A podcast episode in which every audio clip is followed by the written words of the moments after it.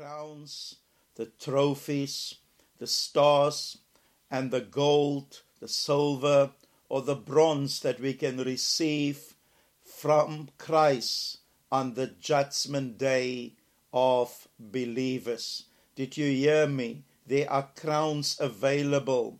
There are crowns that we can strive for and that we can work for, that we can receive on the judgment day of believers. I believe there's also trophies. I believe there are many who will finish in the gold. Others will finish the race in the silver.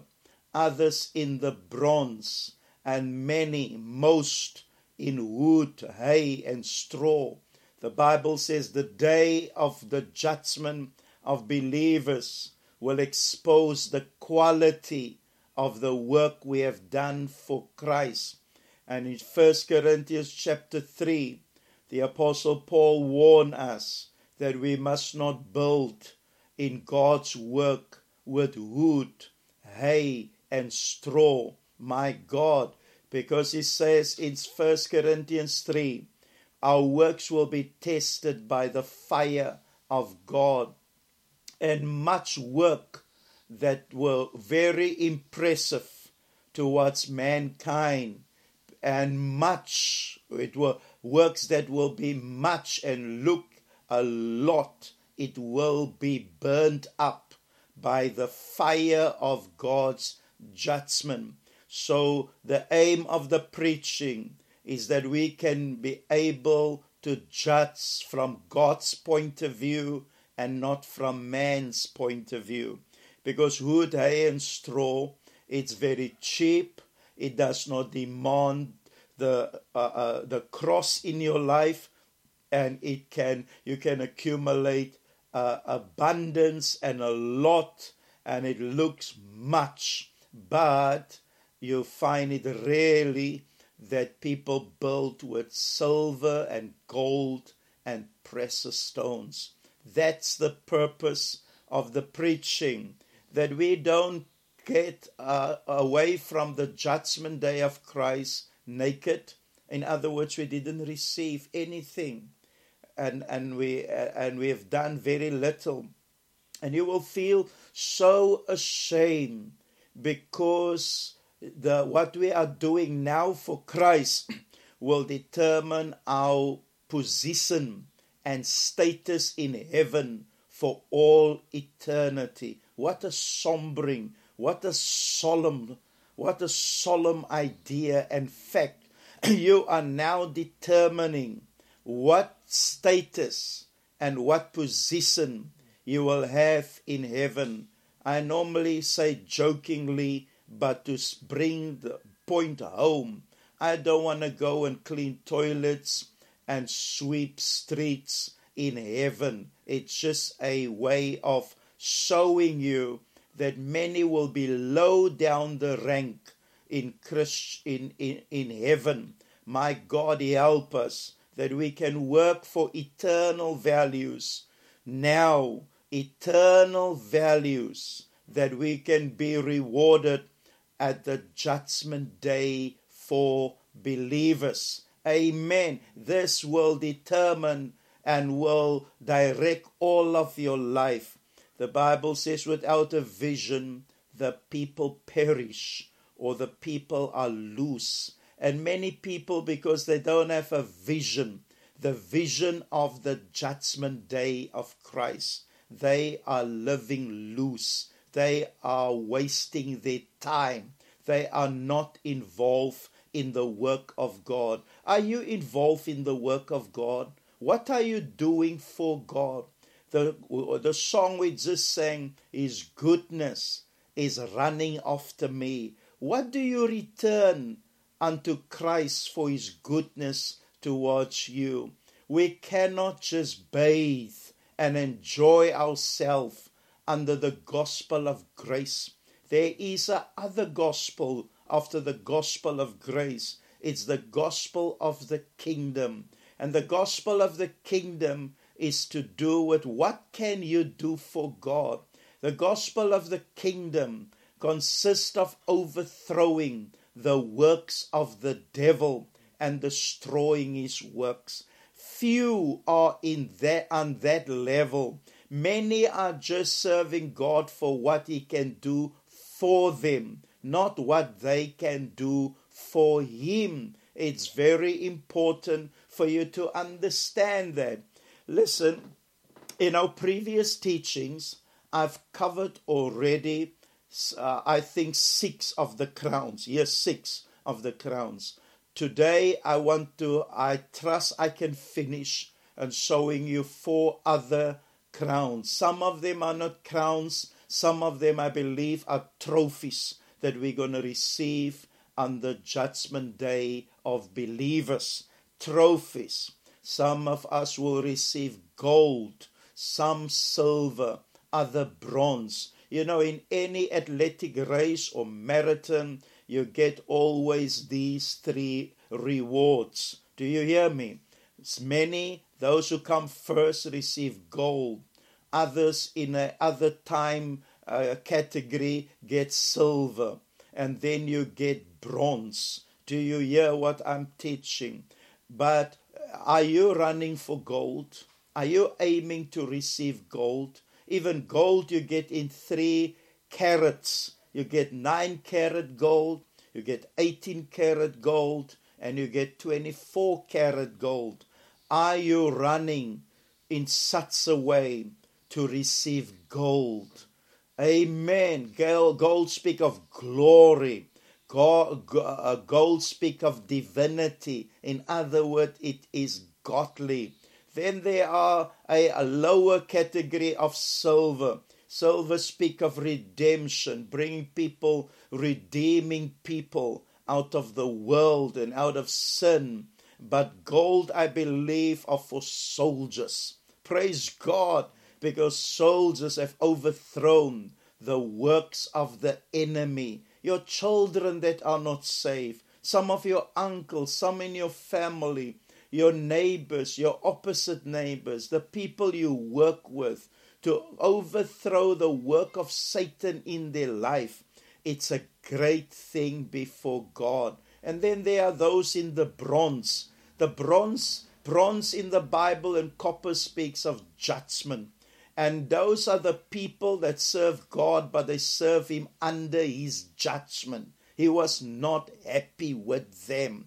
They just made it into heaven. Do you hear me? And they themselves, because they're in the bronze, they are very judgmental. Are you very critical of believers? Are you just slandering believers? Talking bad, gossiping of the church and people who are you you are with in the family of God. You um I can tell you, I am sure you are in the bronze area. You're judgmental. You're just crit- c- critical and finding fault and talking negative and breaking down the work of God. You might make it into heaven, but you will just receive at the judgment seat of Christ a bronze medal. My God, help you. May God help you in the name of Jesus Christ. Let me start by saying to you, my wife read in Revelation chapter one.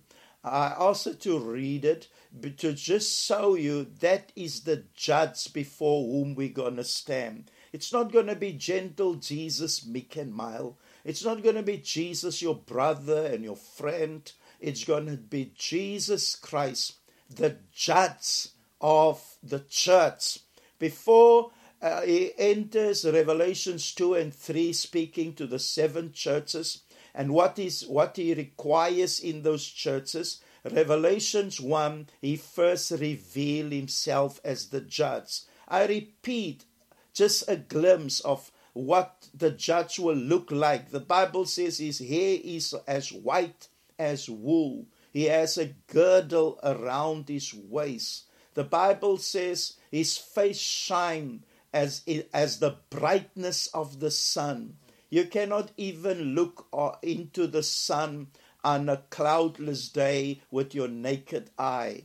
But imagine you closer to the sun. His face will shine in the full strength of the Son. This is the Lord before whom we're going to stand. The Bible says his eyes are like a flame of fire. His feet like burnished bronze. My God, John fell like a dead man before the Lord Jesus. This is the one who's going to sit on the judgment seat when he judges believers. Do you hear me? My God, each and you, not going to stand as husband and wife or as a family. You're going to stand alone, and the Lord is going to judge us not for our sins but for our work. I must repeat that. God is now judging believers for practicing sin. If you are really born again and you practice sin, First Corinthians eleven, I think verse thirty, it says, therefore many of you are weak and sick, and a number have died or sleep before their time. Do you hear? The judgment of God for those who are believers, but they are fifty-fifty, and you don't, they are in the bronze area. They stay weak, weak spiritually and weak physically. And then after that stage, they enter into a sick stage. They can be physically sick, and they are spiritually, sorry, spiritually sick. And then there are others who are dead, and then also enter a early physical bodily death long before their time. But when it comes to our salvation, Romans eight verse one says, there is therefore now no condemnation for those who are in Christ Jesus. Do you hear me? You will never be condemned if you are a true born-again believer. People teach greasy grace, cheap grace, hyper grace, and they teach it to people who are not really born again. And the people take that kind of grace to go and sin more and live more loose lives.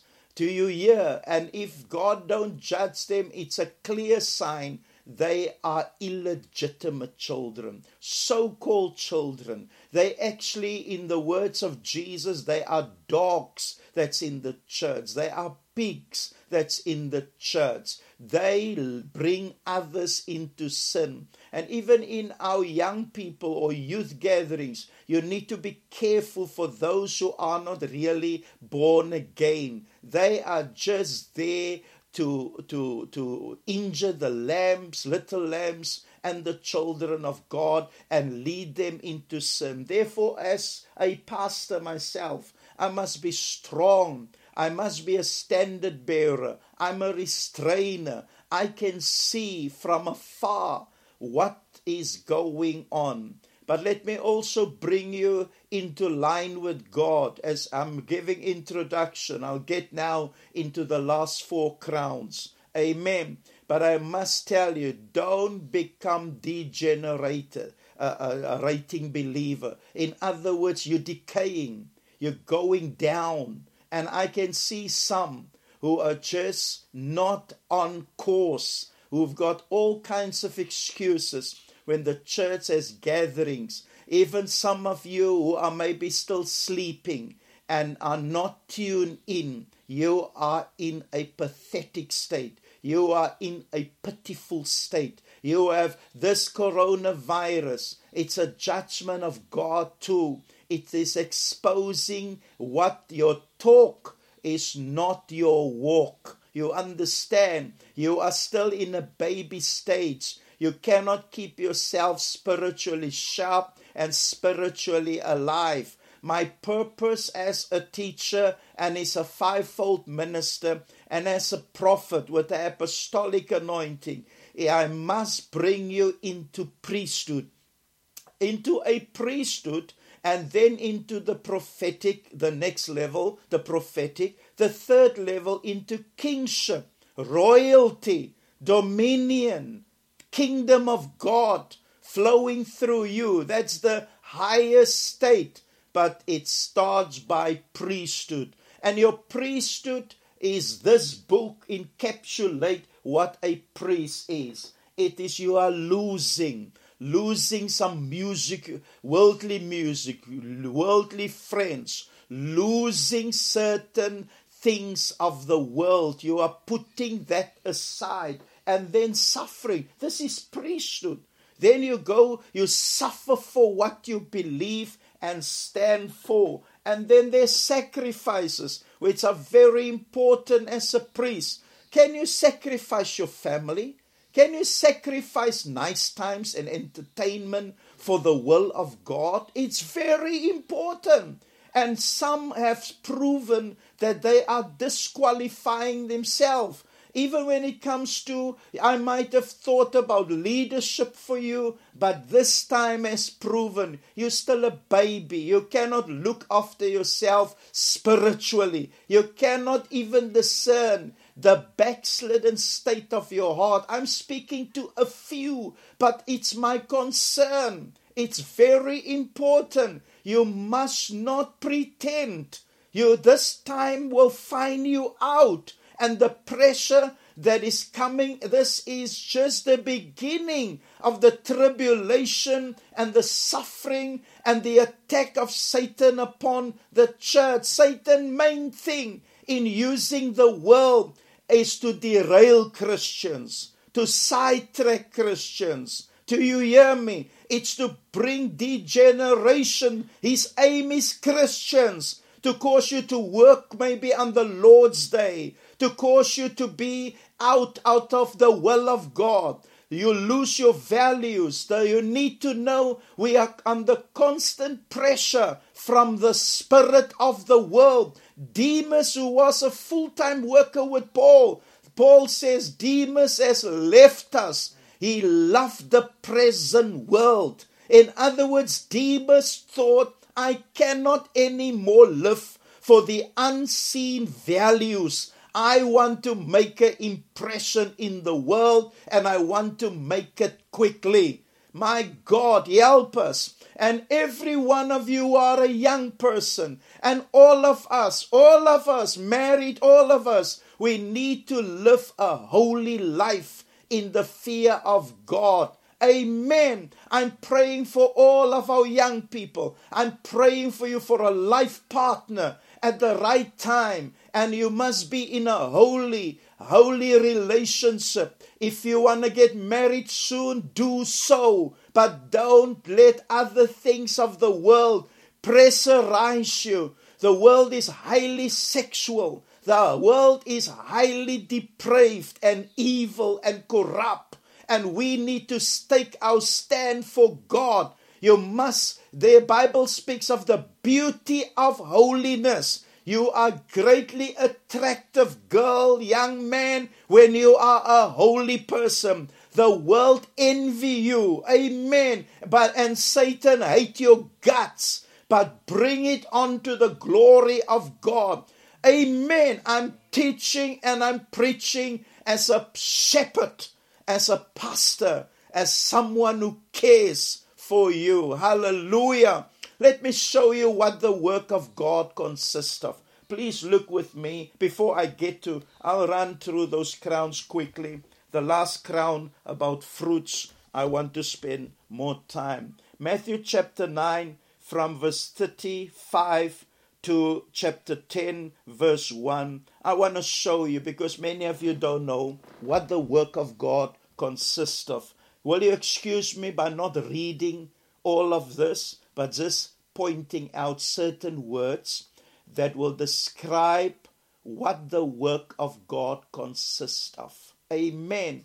Amen. Let's pray. Father, I pray that you will bless your word and that you will change our lives and that we will be abundantly busy in the work of God. Bless the preaching in Jesus' name. Amen. Amen. Verse thirty-five speak of teaching. And Jesus was going about all the cities and the village, villages teaching. Amen. If you teach, you are doing the work of God. The next word here is proclaiming. Amen. Or it's preaching. Amen. That's the work of God. You know how how what hard work it is to preach and what I'm bringing to you. I spend hours preparing, and it looks so simple, but it's very, very precious to God. Not only preaching, but also personal work. You speak to people person to person. Do you WhatsApp people? Do you send people messages? Sinners, just the other day, I needed to go and, and change tires, get new ty- uh, uh, tires for my car. The guys that were working on the car, I spoke to them about Jesus. There was sitting another man, and I walked over to him, an elderly man, and I, I, I said to him, it seems you a brother. He says, yes, I'm a born-again Christian. He's there from Elsie's in Tiflade, around there, Ravensmith. We spoke at length about the people I know in that area, and he knew them too. Hallelujah. But I spoke to a young man, Damien. And his, his parents is in a Pentecostal church, but he is dead and the church is dead according to what he's telling me. And I spoke, he's got a child out of wedlock by a lady who's a Roman Catholic. I said to him, you better get your act together. And he, and he, he was so impressed with, with the Christ I'm bringing to him. That he said he want to know where's our church. He want to know some more. But I'm sharing Christ with him. Praise God. Amen. You must win people person to person. Teaching, preaching. And then it says the kingdom of God. Amen. We must be overthrowing the works of Satan. I'm saying to you, teaching you now, if you don't know, what is the work of God? And then it says here, healing, healing the sick. To not only healing sick, healing relationships, reconciling brothers and sisters where there's bitterness and unforgiveness, or reconciling children with their parents, not aggravating and take the child's side or say your parents are wrong. No, but it's to bring healing. Amen. Praise God. Or peace. In the life of people, verse thirty-five, it's to feel compassion. The Bible says Jesus felt compassion. Do you ever care? You know, one of our sayings in our churches, church is, people don't care how much you know, but they, they, they, uh, um, until they know. Yes, until they know. Until they know how much you care. Praise God. People don't care how much you know until they know how much you care. Don't just be a head full of knowledge. Men have heart for people. And many people you want to correct, even you are so critical in the body of Christ. Let me say, you cannot correct anybody. You must first have your heart together with a person before you can sort your hits together. Do you hear me? Therefore, people get married with their hearts connected. Then it takes time for them to work out their heads, to think the same way. But you are critical. You want to, to bump against other people's head. And, and, and you're hard-headed. My God, help you. Amen. So, another thing of the work of God is to have concern, to have care. Hallelujah. Do you reach out to somebody that's so much on your mind? Where is that brother? Where is the, are those young girls in, in Belhar? Do you reach out? Do you make an effort? Do you reach out? Do you find where is the telephone number? Amen.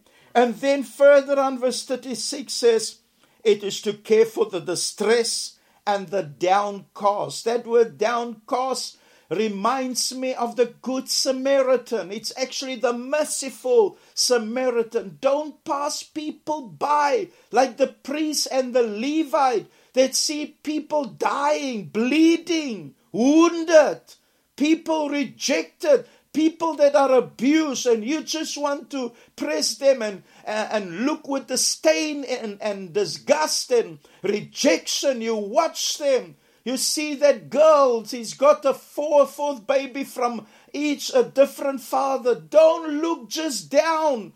They are downcast. They are like that man bleeding. Care, love, reach out. And then God's work is the sheep. Why are you not a shepherd? Everyone in Friends of Daniel Kingdom Church, if you save more than three years, you must have a shepherd's heart. You must care. I was so happy to see one of the twins here of Kingsington uh, because I was concerned. I just saw them here yesterday going out with the youth, but it's concern. Amen. And then verse thirty-five, speak of the harvest. We must win souls. This is the work of God. And then the Lord complains. He says, the harvest is plentiful, but the workers are few. Man, God's work is not just one factory or here and there a McDonald's. God's work is worldwide. God wants to save as many people as possible. My God, but he needs workers. After this, I'm going to tell you now six things. What, what a definition of work. And then I will go to the crowns. And then verse thirty-eight speaks of prayer. Amen. Pray. Amen. Pray the Lord of the harvest. Do you know prayer is a work? Not just pray for me, my my my parents, our family. No, your prayers should be wider. Your prayers, you should have the children of God on your heart. You should pray for your neighbors, the people you study with. Mention them by name and ask the Lord for a way to speak to them.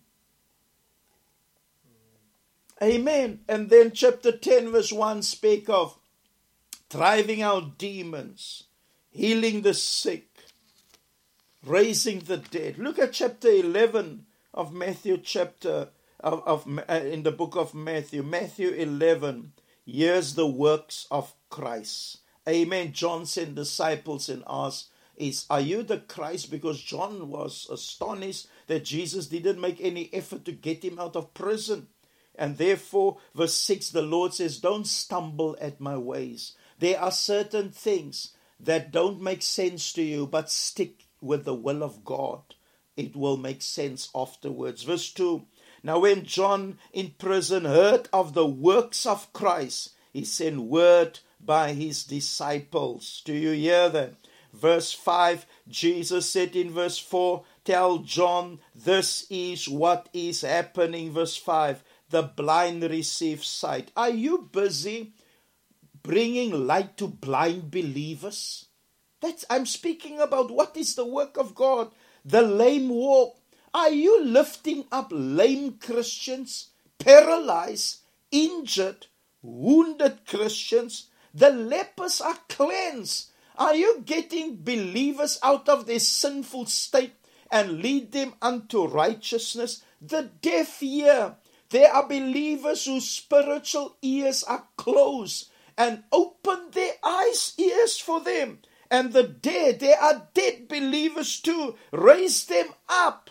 And the poor, there are believers who are very poor spiritually. And then it says, and preach the gospel to them. Let me give you a quick definition of what is work. Number one, if you say, I'm working for God, working for God, this is what work is. Work must make you tired.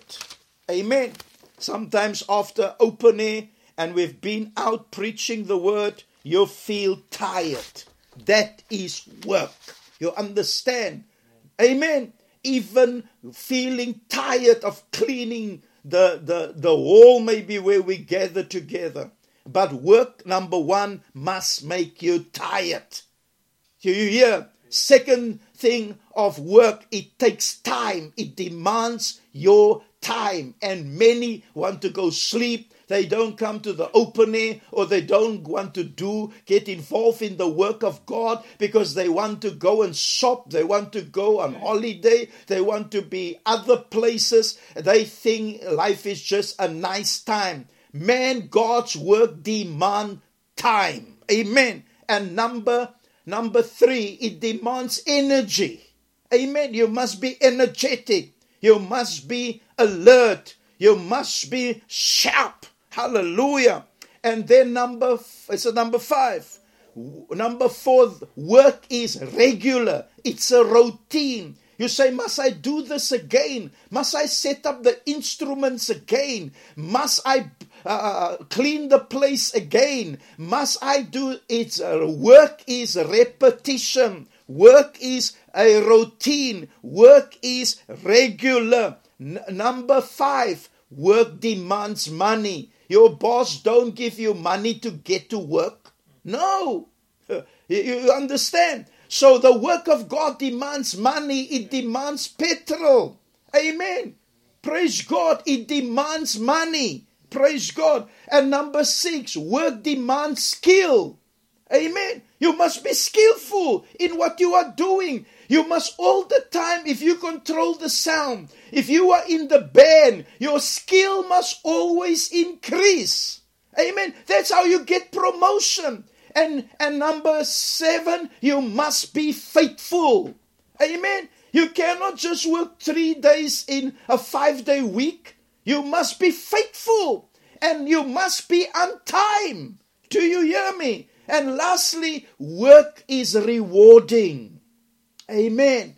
God will pay you. God will bless you. Do you have that? What is work? Can I repeat it? Work makes you tired. I give you a definition of work. Number two, work demands time. Number three, work demands energy. Amen. The fourth point, work, de- work is regular. It's a routine. And then work demands, needs money. Do you hear me? And then work demands skill. And your skill and the quality of your work must increase. Or, and you must maintain the quality. You must maintain the standard. Do you hear me? Amen. And then also work demands quality. And then work will bring reward to the glory of God. Are you blessed by that? Amen. Let me get to you to our crown of the four that I'm speaking of today. Amen. I'm speaking today of the crown of righteousness. Praise God. I'm reading it again. My wife read it to you. Second Timothy chapter four. This is the crown of righteousness. It consists of three things. Verse seven, I fought the good fight. I've finished the course. I've kept the faith. In the future, there is laid up for me the crown of righteousness, which the Lord, the righteous judge. You see, in the world and your family, they might judge you wrongly because you're so occupied with the work of God. Don't worry, the righteous judge will look after you, will award to me on that day, and not only to me. Okay, he says there, it's laid up for me the crown of righteousness, which the Lord, the righteous judge, will award to me on that day. Remember that word, that day. And not only to me, but also to all who have loved his appearing, appearance. Four things it consists of. But let me just, before I give you those four things, Paul often would speak of that day. And I have it in my vocabulary and in my heart. I will always look at things happening in the church that's so impressive and many places. And I think, but that day will reveal it all. That day. Are you living for that day? The day of all days. It's the day before the judgment seat of Christ. Judgment seat of Christ, the word is Bema. We're going to stand before the Bema, the judgment seat of Christ. Here are the four things. Number one, if you want the crown of righteousness, you must have fought a good fight. You understand? In other words, you must have a militant mind. Amen. A militant mind is, I'm always fighting the flesh, my own flesh and the flesh in others. I am always fighting ungodliness and this ungodly world. I'm always fighting demons. Do you hear me? Fight the good fight of faith. Do you hear me? And so it's fighting. And number two, it is finish your course. In other words, your calling. What is your calling? For what are you saved? You are so critical. Are you busy with what God has, uh, has called you for? Are you in your gifting? What is your gifting? Are you sharpening your gifting? I don't have time in reading books and spending lots of time on other things. I'm always busy sharpening my, my skill and my gifting. Amen. Because I want to finish my course. And listen, it says, run the race. Paul says, I've ran the race. Christianity is not just a walk in the park. It's a race against time. My God, do you hear that? And then also, I have kept the faith. In other words, I never came down from God's standard. I never compromised and took the easy road out. I have kept the faith. Even when Paul was in prison, the Bible says Felix wanted to release him, but he wanted money from Paul. In other words, Paul must buy his way out of prison. How did Paul know that? Paul could detect this governor one, but Paul did not. He kept the faith. Hallelujah. And then fourthly, love the appearing of the Lord Jesus. Expect the rapture. You know what does that mean? It means I redeem the time. I don't know when my time will end. I redeem the time. Are you living? Are you in for the crown of righteousness? The second crown is the crown or the trophy for intercessors who are fasting to get the will of God into this earth and into the work of God. Intercessors, fasting. Do you hear? Where do I get that? Daniel chapter ten. Daniel fasted for twenty-one days. He moved angels, overthrown fallen angels. The angel of Persia, the prince of Persia, he stood his ground, and Gabriel came and said, Michael, help me to push and fight my way through to get to you the message. My God. Amen. So intercessor. What is intercessors? As my wife liked to quote Bishop Dagg, it says it's to intervene. It's to interfere. It's to mediate. It's to intercept. My God. It's to come between judgment that would come over this person. And you say, God, have mercy. God. Amen. Moses. When God says, Moses, get out of the way, I will restore, destroy all these people, and I will build other people uh, uh, for your name. For Mo- Moses was not interested. Moses says, God, no, no, you first destroy me before you destroy these people. My God, Moses was, and the Bible says, the place in the Bible which is shocking, and God repented. What it means is God changed his mind. You as an intercessor can cause God to change his mind over a pathetic state of things. But he intercesses. And Daniel fasted. Amen. God sees that. I'm quoting Ezekiel twenty-two verse thirty. The Lord says, I was shocked that there's no one who can stand in the gap and build a wall between, um, beto- between sin and these people. Are you a wall builder, or are you breaking down walls? Nehemiah, when he heard that the walls of Jerusalem is down and the gates are gone, he went to sit down there immediately. When he heard the news, and he was weeping and crying. Man, are you breaking down wall? Walls means you, you keep things inside on the other side of the wall, which is precious to you. and you keep out, a wall keep out those things that want to bring harm and steal God's treasures and God's children and harm the work of God. Intercessors with fasting. My God, Ezekiel twenty-two. You can go read it and it will tell you four peoples failed. And then the fifth was, there was no intercessor. Number one, and this is how it degrades. This is how it decays. Ezekiel twenty-two. For your study, go read it. It says there, the priests, the prophets failed. Secondly, the priests failed. They all start with a P. Amen. And then thirdly, the princes failed. And fourthly, the people failed. My God.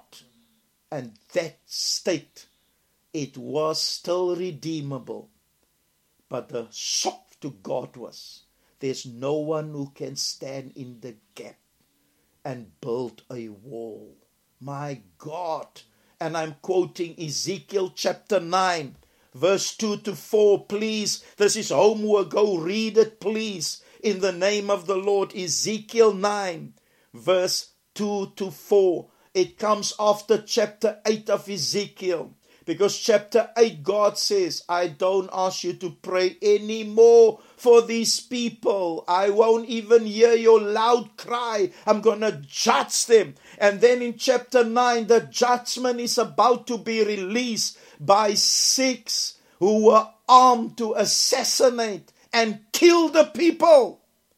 But there was one, God said, the other one of the angels. And he had an inkhorn to mark those who were mourning and who were sighing and who were interceding.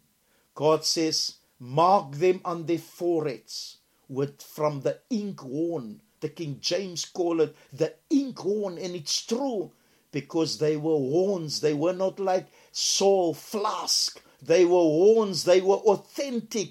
They were real, my God, and God marked them on their forehead because they were sighing, they were mourning, they were groaning.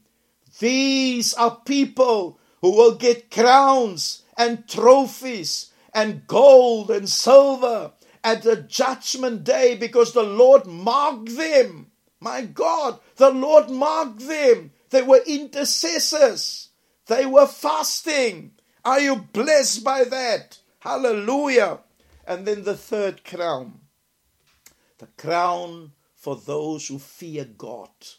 Amen. The crown for those who fear God. Read, write down or read. It's Proverbs thirty-one verse thirty. It says, beauty of a woman is deceitful and charm is, is vanity.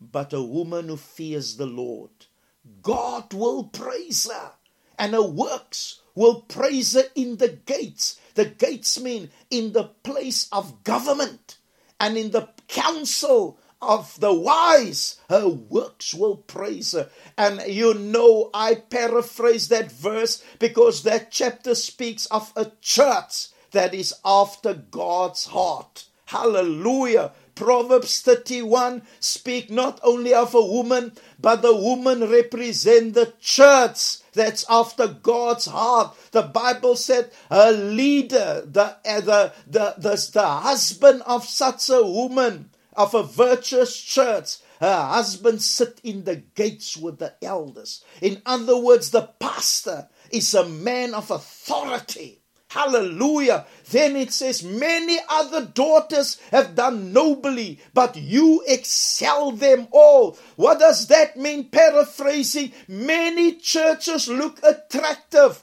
but the Lord says, you who fear the Lord, you excel them all. Hallelujah. And her children will rise up and bless her. That's what Edgar Michaels is preaching and work for. Even, I, well, I believe we're all going to go with the rapture. But when I'm old, I want to see you young girls, young men, and you all in the body of Christ, Friends of Daniel Kingdom Church, whether you in the United States of America, because your marriage took you there, maybe in Gauteng, or maybe in Bloemfontein, or maybe you somewhere in Namibia or Botswana, or somewhere in Ghana, working for God, her children will rise up and bless her. Hallelujah. You will rise up and say, oh, the church that I come from. Oh, the pastor and the lady pastor. Oh, the ministering of the word. My God, as many even today of whom I was the youth leader in the denomination, they are rising up. Many are even in the ministry, our elders. When they see me, when they talk, they say, this is is the man that taught me to have a prayer life and to read the Bible. It's your teaching, Pastor Edgar, that gave me a solid foundation that I can stand still strong and work for God. Hallelujah. It's those, I'm paraphrasing, charm of a church. It can is vanity. And the beauty of a church can be deceitful. But a church that fears the Lord, God will praise her, and her work will be praised in the gates. I'm reading to you Malachi chapter three, still on those who are going to be rewarded for fearing God. Because the fear of God leads you to the holiness of God. Malachi chapter three, as I'm talking, please turn there, because I want to show you something very, very precious, that's precious in the sight of God. Amen. Are you blessed?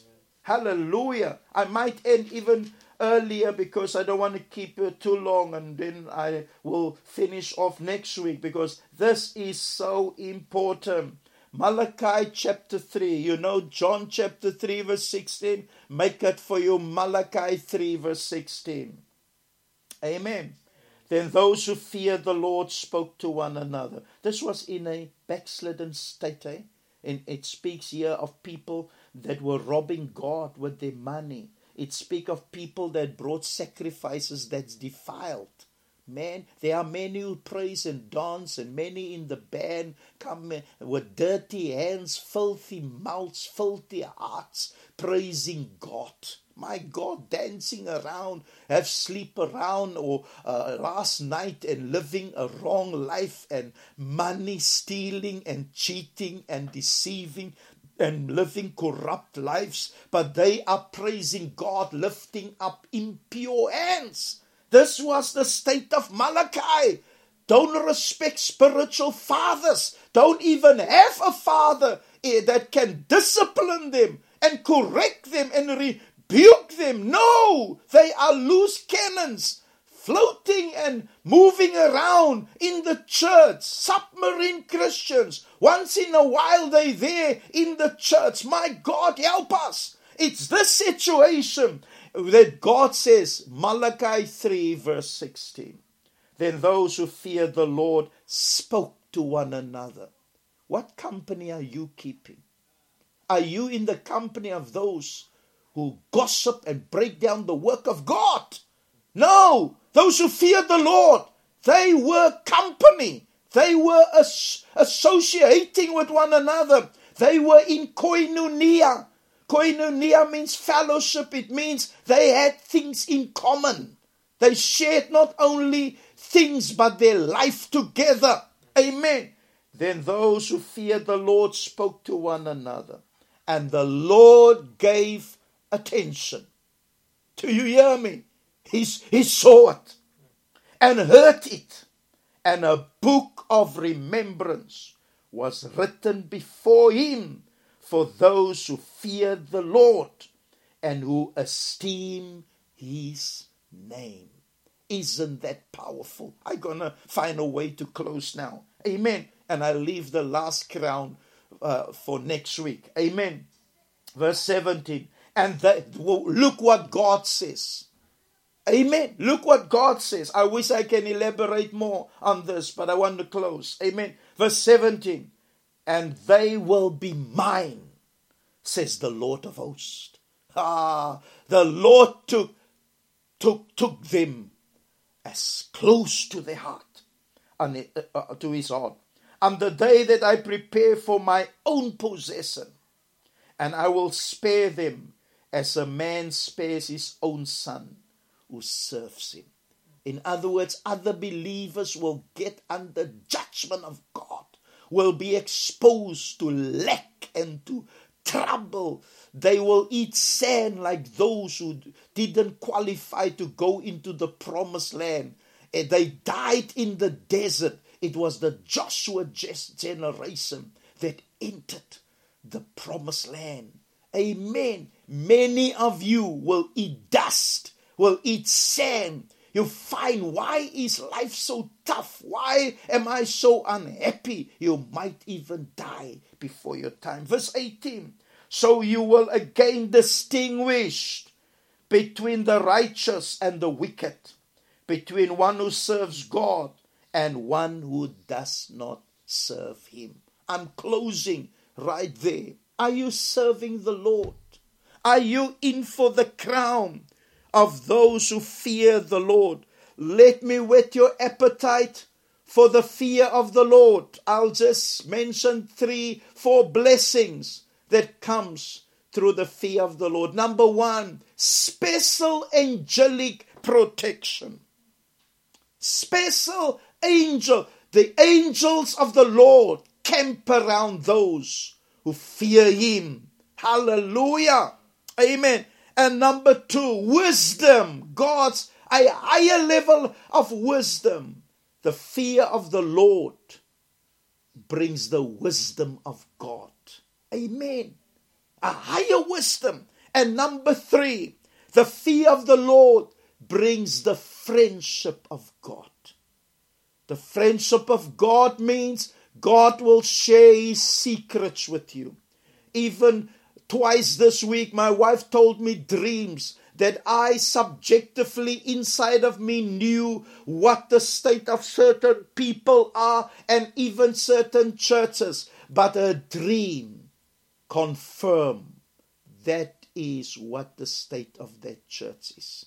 My wife dreamt, for instance, our church is like the green, the grass, the beauty. The meadows is beautiful, but as we walk and leave it, we saw a church in the sand and people who are in a bad state. My God!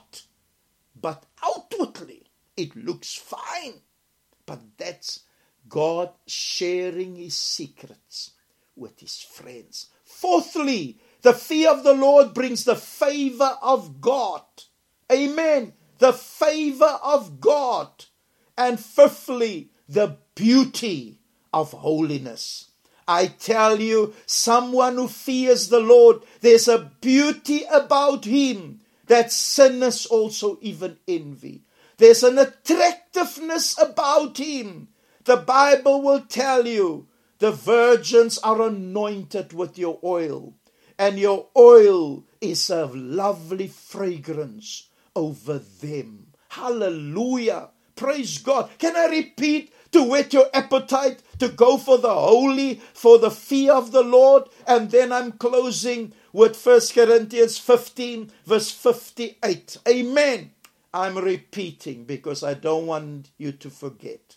The fear of the Lord, number one, leads to angelic protection. Number two, it leads to uh, uh, the beauty of holiness. Amen.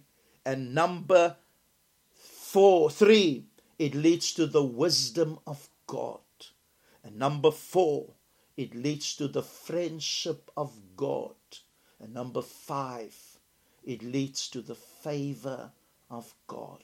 I'm closing, and may you have a blessed Sunday, but I'm reading to you First Corinthians chapter fifteen, verse fifty-eight, one of my favorite verses of scripture.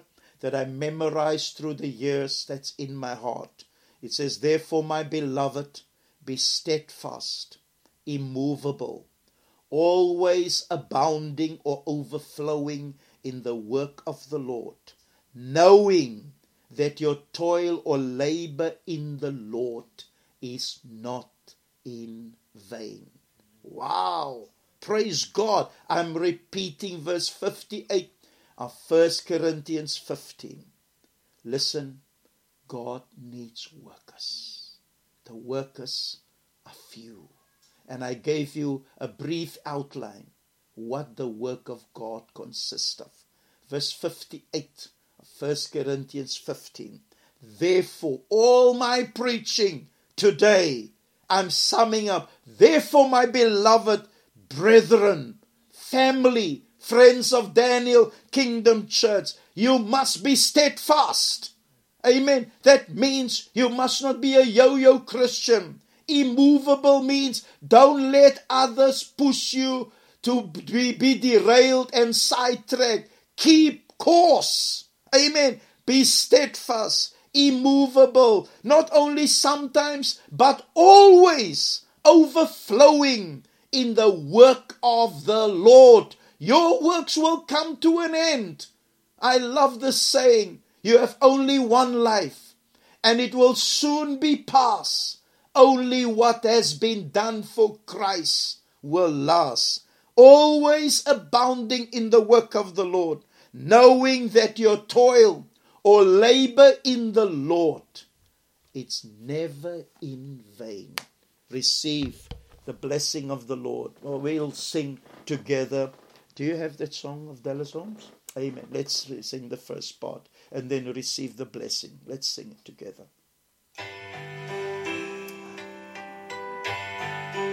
Yes.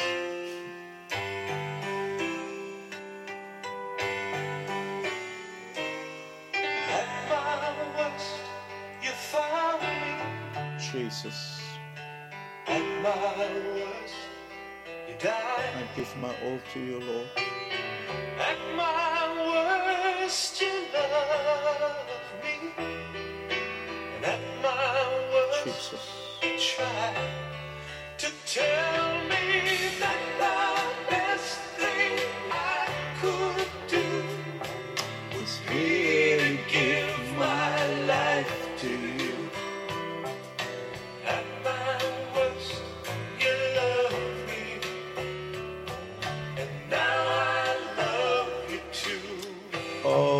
Jesus, could you love me, Jesus? How did you know my name? Why did you save me?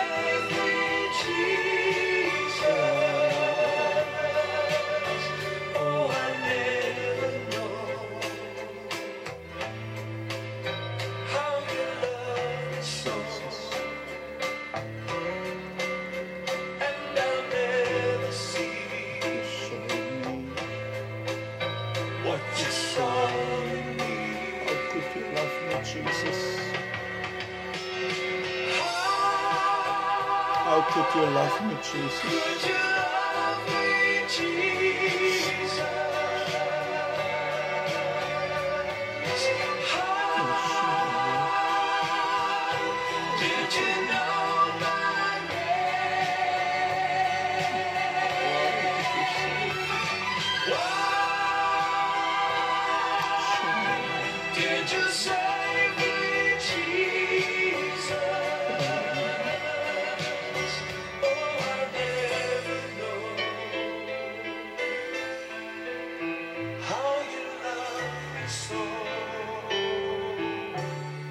Receive this prayer in the name of the Lord Jesus. I pray for South Africa and for the United States of America and for your family. Heavenly Father, touch our nation. Bring a revival in South Africa. Overthrow those who are corrupt in government and bring in people who have a heart for righteousness. and who fears the Lord. I pray also for the United States of America that's about to have their elections. Let Donald Trump win this election, because he's a man who loves your church, who loves the Bible, and who stands for Israel. Make all God's enemies, the church's enemies, and the enemies of Israel, may they bite the dust. Let God arise and his enemies be scattered. Change the heart of those who wanted to vote wrongly. Let them elect those who love your church and who love Israel, in the name of Jesus. Let Goliath fall, in the name of Jesus. Father, I pray that you will bless every fivefold minister who has a heart like David, who are marching to Zion. Bless every believer with such a heart, and bless our families. God over us. Bless the husband and the wife and the parents. Bless our young people in their studies on university and high school and all studies, Father. Bless and give them right life partners. Bless our elderly. Bless our marriages. Bless Friends of Daniel Kingdom Church in Jesus' name. Thank you for guarding over us. I release the angels of God around us in the name of Jesus. Kill all viruses in our bodies. Destroy all sicknesses in our bodies in the name of Jesus Christ. Thank you, Jesus. Thank you, Lord Jesus. I worship you. Now may the grace of our Lord Jesus Christ, the love of God, the fellowship of the Holy Spirit, rest and abide upon you. May the God of Abram, Isaac, and Jacob be with you. Let God arise and his enemies be scattered. Go and be involved in the work of God. In Jesus' name, amen. Rising, rising.